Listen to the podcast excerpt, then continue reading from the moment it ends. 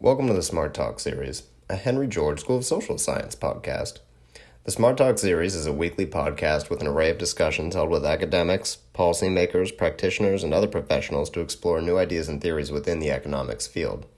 Our discussion today came from our archives and was recorded in August of 2015. Our talk is hosted by our former president, Andrew Mazzoni, and Richard Duncan. Mr. Duncan majored in literature and economics at Vanderbilt University and went on to receive his master's from Babson College in international finance. He was the global head of investment strategy at ABN AMRO Asset Management in London, a financial sector specialist at the World Bank, a consultant for the IMF, and was in charge of equity research at James Capel Securities and Salomon Brothers in Bangkok. Quite the resume, to say the least. Richard studies the trends leading up to recent crises and what causes them. He is the author of four books titled The Dollar Crisis, The Corruption of Capitalism, The New Depression, and his latest, The Money Revolution. In his free time, Mr. Duncan publishes a bi weekly newsletter called Macro Watch, which offers analyses of current macroeconomic trends. The Henry George School joined Mr. Duncan to discuss how consumer credit shrank post World War II debt how the Federal Reserve dealt with stagflation, and how the U.S. transitioned from a domestic to a global economy and its impacts. We hope you enjoy this talk, and please make sure to check back on our page every week for a brand new episode.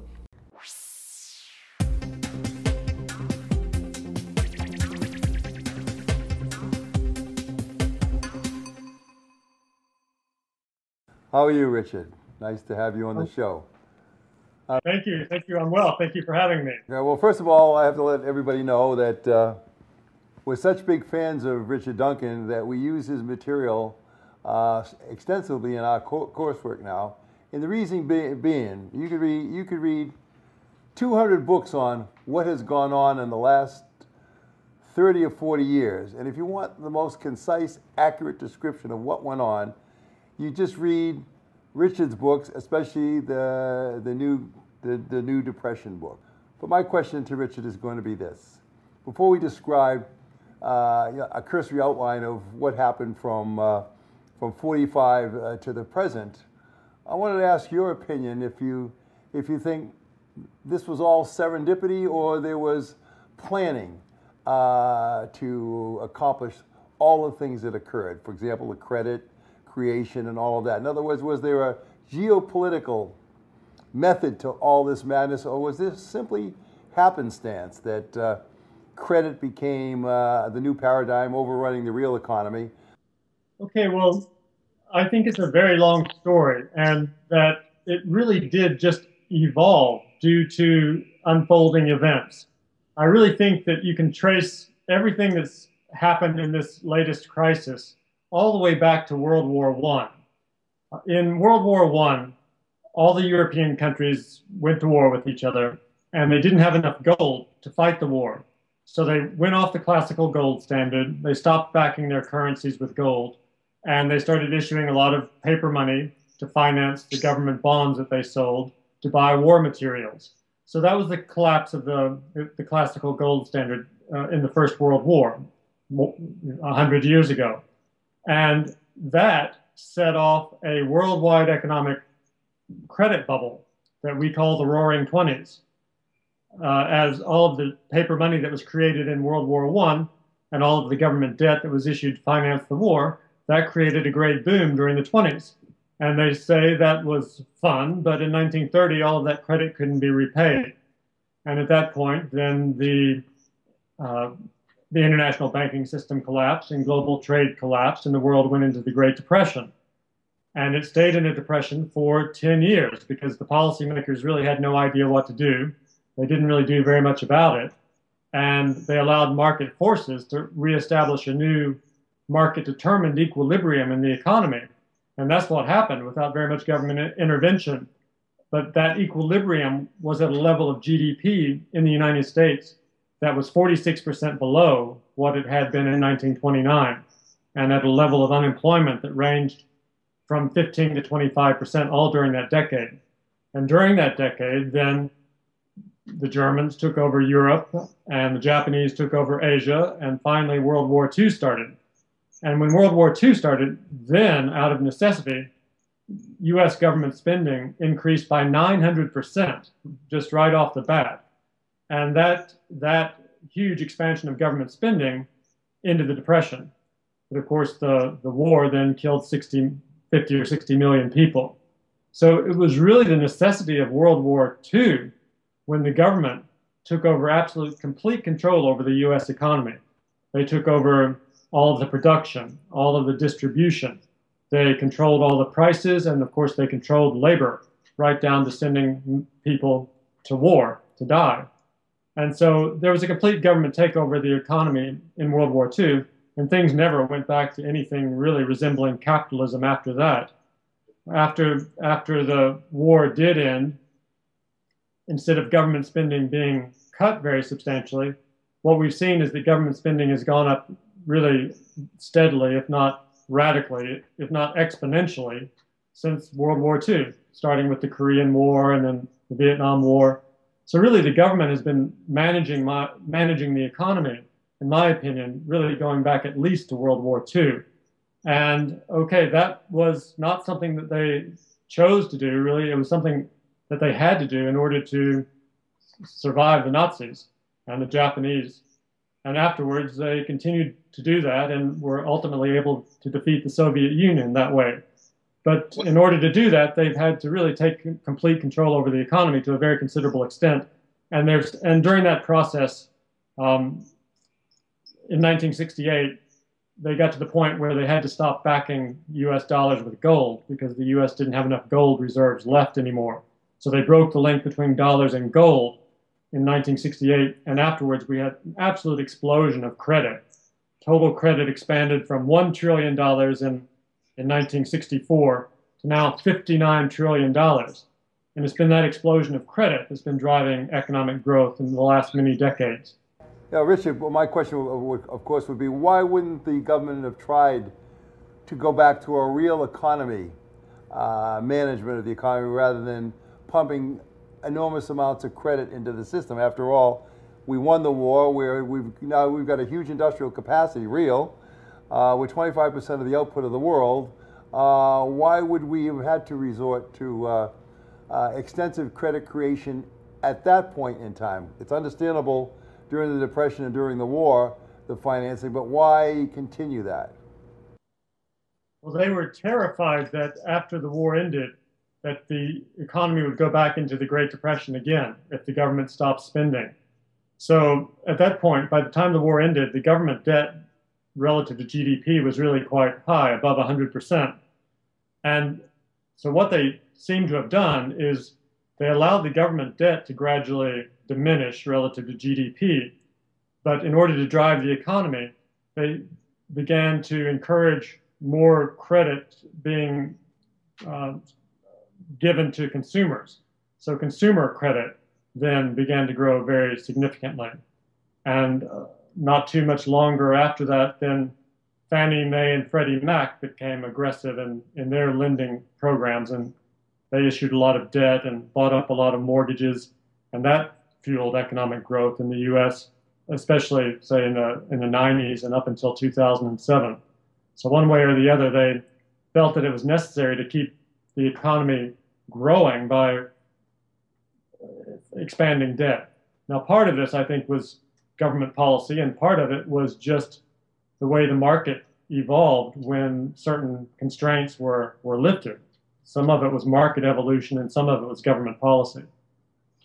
I see. But the, the fact is that we had a strong real economy at least until, uh, until the 80s and 90s, but we allowed, in effect, uh, outsourcing or giving up of our industries during that period. And that would have made it harder to, uh, for, for consumers or workers to pay any of the debts that were being incurred as part of the credit expansion uh, in the U.S. economy. Uh, why did the government uh, encourage that or not stop that or look askance at, at that not, not interfere?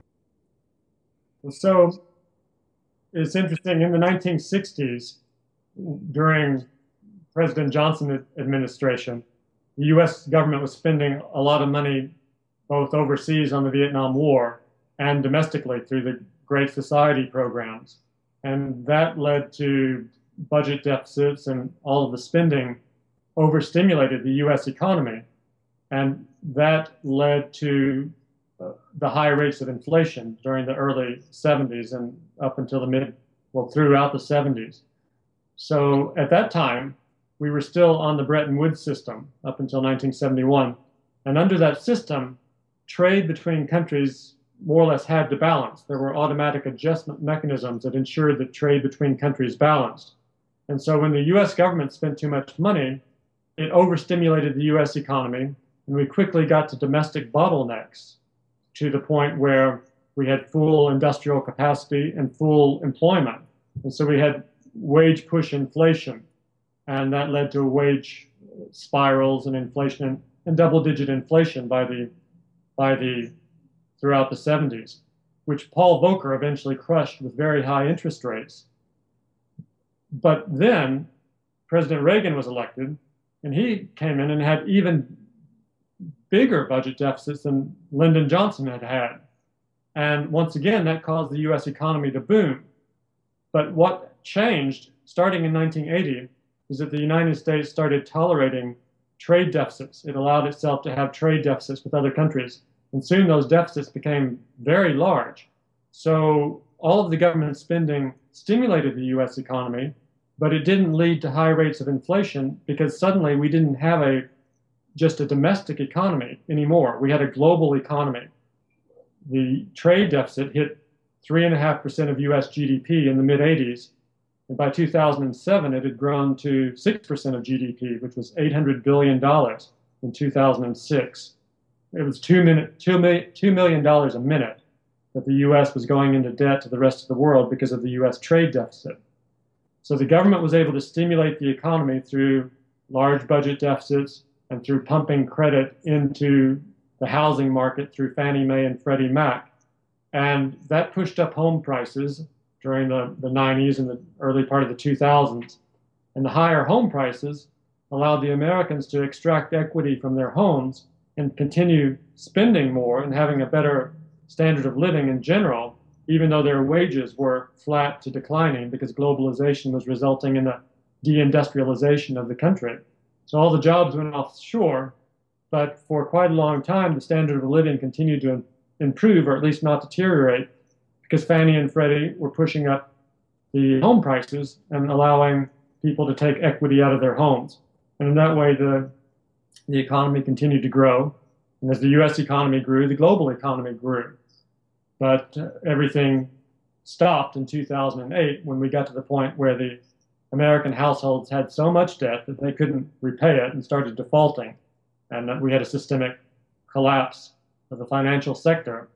And it was only then that the, we, we would have collapsed back into a new depression again had the government not intervened with trillion dollar budget deficits every year for several years in a row, financed in large part by paper money creation by the Fed, quantitative easing on a trillion dollar scale. How does this help the American people in the long run when their job prospects are diminished because of the offshoring and, you know, China builds up a massive manufacturing capability and they're doing it with uh, essentially uh, an undervalued currency and, uh, and just buying American debt, which uh, whether they ever cash in or not make, would make no difference to them. They'll have the industrial uh, apparatus. What do the Americans do in the long run in the face of this kind of strategy or outcome? So I think the policy response they put in place after things blew up has been successful in really keeping what was a global bubble. They've managed to keep it inflated. Now, as far as your question about the long run, well, I, I don't really think there's a lot of focus on the r- long run when it comes to government policy at this point. I think they're just I think the philosophy that's guiding policy now and since 2008 is their belief that it's better to die tomorrow than die today. Mm-hmm. And so they have managed to keep the bubble inflated, and they're probably going to continue to try to keep it inflated um, for as long as they possibly can, and, and just but, hope for the best. But you know there's a limit to this. I mean, you yourself would know that it's an impossibility, or else that means we can get something for nothing forever. So somewhere at the end of this rainbow, there's going to be a day of reckoning for somebody. Your opinion, who would it be that's going to pay the price here? Yes, I mean, I think that the way things are going, that this, as you say, this can't go on forever. But I do think it could go on for quite a number of years still. I mean, consider Japan. Japan's bubble popped 25 years ago, and they have managed to stay out of depression in large part because every year the Japanese government has had a very large budget deficit. And they've taken Japan's government debt from 60% of Japan's GDP up to 250% of GDP. And they've managed to do this without causing inflation because when you have a bubble and it pops, it tends toward deflation rather than inflation. And they've been able to finance these very large budget deficits with low interest rates. The yield on the 10 year Japanese government bond is only 50 basis points now. So, since the US crisis started in 2008, the government debt has gone up very significantly, but even still, it's only something, only something like 100% of GDP, or just a little bit over 100% of GDP. So the US economy is about $17 trillion in size, a little bit more than that. So what that suggests is that the US government could borrow and spend another $17 trillion that it doesn't have through budget deficits before it even hit 200% government debt to GDP. Let me just say this, but the Japanese have always been net exporters during this period, so they always have had money to pay pay the interest on any kind of debt they would uh, they would they would incur. We do not have the net exports in our favor. We're we're uh, negative exporters in, in, effect. So they can tolerate more than we can. They've got they've got a means to pay for it. We we have to pay for our deficits with more credit. So it might be a little different for us than them. Them one thing, and the next thing is, if they issue credit, if we're hollowing out our own manufacturing, where would the credit land to be productive in this country? Since you know major industries are, are gone, the real estate bubble. I mean, is there's enough real estate uh, right now to cover uh, the country for the next few years. Where would we spend this extra credit? How would it filter in, in and realize itself in the real American economy as it's now structured? Yeah, very good points. Um, on your first point about Japan, you're right. They they do have certain advantages that the U.S. doesn't have. Their their trade surplus. But on the other hand, the U.S. has advantages that Japan doesn't have. The U.S. has the dollar standard, and so when we have a big trade deficit, as we always do, this year it's I think something like 450 billion dollars. Uh, every country's balance of payments has to balance. So when the U.S. has a trade deficit of 450 billion, it will have capital inflows of 450 billion to completely offset that trade deficit. So the way that works in practice is the the trade deficit, U.S. trade deficit, results in dollars being thrown off into the global economy and into the trade surplus countries like China. So the Chinese manufacturers sell their goods in the U.S. They get paid in dollars. They take the dollars back to China and they'd like to convert these dollars into the local currency, the Chinese yuan. But if they did that in a free market, converted so many dollars, China's trade surplus with the US is about $340 billion last year. Converting so many dollars into yuan would cause the yuan to skyrocket, appreciate so sharply that that would kill China's export led growth and kill their economy. So, to prevent the currency there from appreciating, the Chinese central bank prints the equivalent of $340 billion worth of their own currency from thin air, just the way the Fed does through quantitative easing. But when they print their currency, they use it to buy the dollars coming into China at a fixed exchange rate.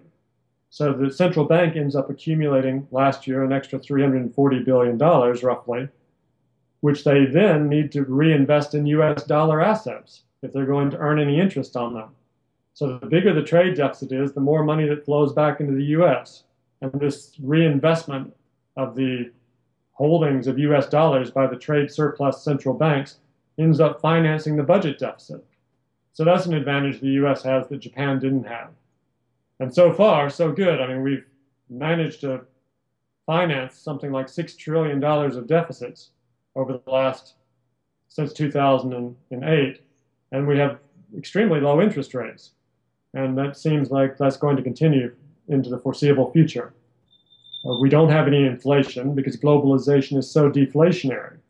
Now, if we if free trade broke down, or if we had some sort of international conflict with China, and we put up trade barriers against Chinese goods, then suddenly we would have high rates of inflation in the U.S., and that would make all of this paper money creation impossible. Normally, when a central bank creates a lot of money, it leads to very high rates of inflation. But that hasn't happened because globalization is putting so much downward pressure on global wages, US wages, that it's very deflationary. You don't have to hire someone in Michigan and pay that person $200 a day to build a car anymore. You can hire someone in China and pay that person $10 a day. So this is dry, this is very deflationary. It's offsetting all of the pressure, the inflationary pressure from the paper money creation. And it's created a, almost a um, it's created what I believe is a unique moment in history where what we've seen over the last six years is it is possible for the US government to spend trillions of dollars it doesn't have and to finance much of that by printing paper money without causing high rates of inflation. So now coming to the second part of your question about uh, where is this new credit going to go? I think to make this sustainable, the sensible approach would be rather than the US government borrowing and spending a lot of money on too much consumption and on a lot of unnecessary wars around the world, it would be much more sensible for the US government to borrow money and spend it, but spend it by investing it in new industries and new technologies that would probably allow the US economy to grow its way out of this crisis. I'd like to see them invest over the next 10 years, I'd like to see the government invest a trillion dollars in solar energy, a trillion dollars in genetic engineering, a trillion dollars in biotech, a trillion dollars in nanotech, and a few other industries. And that sort of borrowing and spending, it would be like a series of um, NASA's, NASA space program investments. And you can just imagine all of the benefits that would pour out of that in terms of new technologies, new innovation, uh, job creation, education uh, expansion. Why wouldn't the uh, why wouldn't that money basically go to China, Germany, and Japan and Asia uh, to build all that solid product, since they have the capacity now and we don't?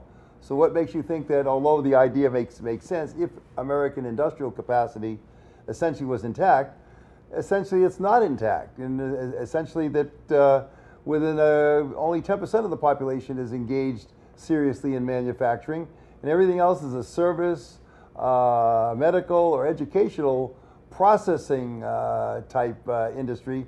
And the industries you're talking about, are hard invest, investment industries, that product would immediately draw in the world manufacturing capability, which does not exist here. Well, of course, spending on the sort of scale that we're talking about would have to be planned over a, a 10 year period. And so part of the money could be invested in um, universities and training PhDs and uh, advanced degrees so that the Americans could transition into higher, much higher skill set. And then, for, for instance, the money I'd like to see invested in solar energy, much of that would have to involve laying the, you know, the, the solar panels uh, across the United States and then building a grid coast to coast to transmit the, the electricity through. The current grid is not, doesn't work for solar. Again, I mean, th those industries, uh, the solar panels could be easily made in, in Asia.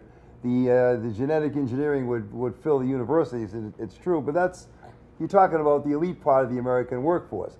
The bulk of the American people may not necessarily gain from that program, given that it's multinationals who will get all the contracts, and they'll they'll decide where and how they'll invest the money. But over and above that, what if the Chinese finally get big enough? They think, and they're forming investment banks themselves, and they simply use the credit that we that they have with us to uh, create massive credit on their side, and finally hook up, let's say, with India and Russia, and they become a reserve currency country. Then what does the United States do? when it doesn't have a monopoly on credit creation at that point. In effect, they're short circuited right out of the process that you've talked about. Well, just one final word on the investment programs I described. Now, that's what I think ideally should be done, but in reality, there's almost no chance of that occurring. So I think that would be a sensible approach, but I have very little hope that anything like that will occur. Now, in terms of China taking over as the reserve, the country of re- reserve currency, well, first of all, China China's economy is in extreme trouble now. China probably has the biggest economic bubble in the world, and they're going to find it very difficult just to hold things together. I think, but in order to have a reserve currency, you need to get your currency out in the global economy, and to do that, you need to have trade deficits. The U.S. dollar is a trade is the reserve currency because we have such massive deficits. Everyone's flooded with dollars. And so people have a lot of dollars to spend, so they spend dollars, and dollars is a global reserve currency. China has a massive global trade surplus. And so if they want their currency to be a reserve currency, first of all, they're going to have to make a little bit more of it available by having a trade deficit, which their economy is not geared to at all. So I don't think there's any chance of China replacing the dollar as the international reserve currency anytime soon. Well, at this point in time, then, if we're locked into being the reserve currency, uh, we certainly are the military power on the on the globe to maintain stability, and we certainly are the financial power. All of this doesn't take a lot of people, American people, to do this. Maybe 10% of the population can run this system. What happens to the balance of Americans, especially if we don't have the massive programs you, you've talked about. Their prospects for an increasing standard of living are not good at all, as far as I can see. Right or wrong? Right. Yes, the outlook for the American public is very alarming because globalization has resulted in all of the manufacturing jobs being moved offshore. And that has resulted in the unions being more or less decimated. And, and so the, the potential, the the, the ability for the Ameri- for the working class, and the middle class, to organize itself to ensure that there are politicians and policies put in place in Washington that benefit the middle class and the working class, those are no longer available because there's no real way for the middle class and the working class to organize itself as it did when there were strong labor unions in the country. So that's why we've seen the shrinking middle class and the median income in the U.S. is hasn't is still the same. It's the, roughly the same level now as it was in 1989. And automation feeds into this. In addition, automation compounds. That's right. Automation potentially is going to also make um, far fewer people required on the assembly lines. So we'll we'll have to see what happens. I mean, ultimately, if the economy, if the working people continue to see their standard of living go down, then they may eventually organize themselves and form a, a third party and put more pressure on the establishment to uh, to put in place policies that would be more beneficial to them. Question is, how would you distribute that taxation power of, uh, let's say, large profits, profits created by credit, how would you distribute it to, uh, to the population uh, without making it a, an obvious welfare system? Or is it this is one of those things we have to wait and see how it evolves? What do you think? Yeah, I think we're going to have to wait and see how it evolves. Right now, there's very little indication that um, that is going to occur. I mean, on the, you know, things are not entirely dire. Over the last six years, at least what we've seen with Obamacare, now what 20 or 30 million more Americans have health insurance than before. That's a step forward. And also, the government is providing, I think over the last six years, the government has provided something like $600 billion of student loans that is making it possible for the students, more students, to go to university. Now we'll see whether they'll be able to repay that. Maybe one day a lot of that money will just simply be written off. And so it's not it's not all uh, doom and gloom in terms of the outlook for the Americans. I live in Asia. I've lived in Asia most of the last 25 years, and the standard of living in the United States is certainly still far ahead of uh, most of the rest of the world. So the Americans are not suffering too, too terribly at this stage, but the outlook for them is not very encouraging. Where would you invest? What would you be doing to protect your future or your children's future, given how you see everything and that you pretty well are the master of seeing it all here? One good investment is to invest in land and houses. In other words, buy a house on a half an acre of land a, using a 15 year fixed mortgage, lock it in at near historic low rates of interest over a 15 year period, and rent it out, and the place will nearly pay for itself over 15 years from the rental income. And afterwards, you will have uh, a valuable asset that will generate cash flow for you forever afterwards.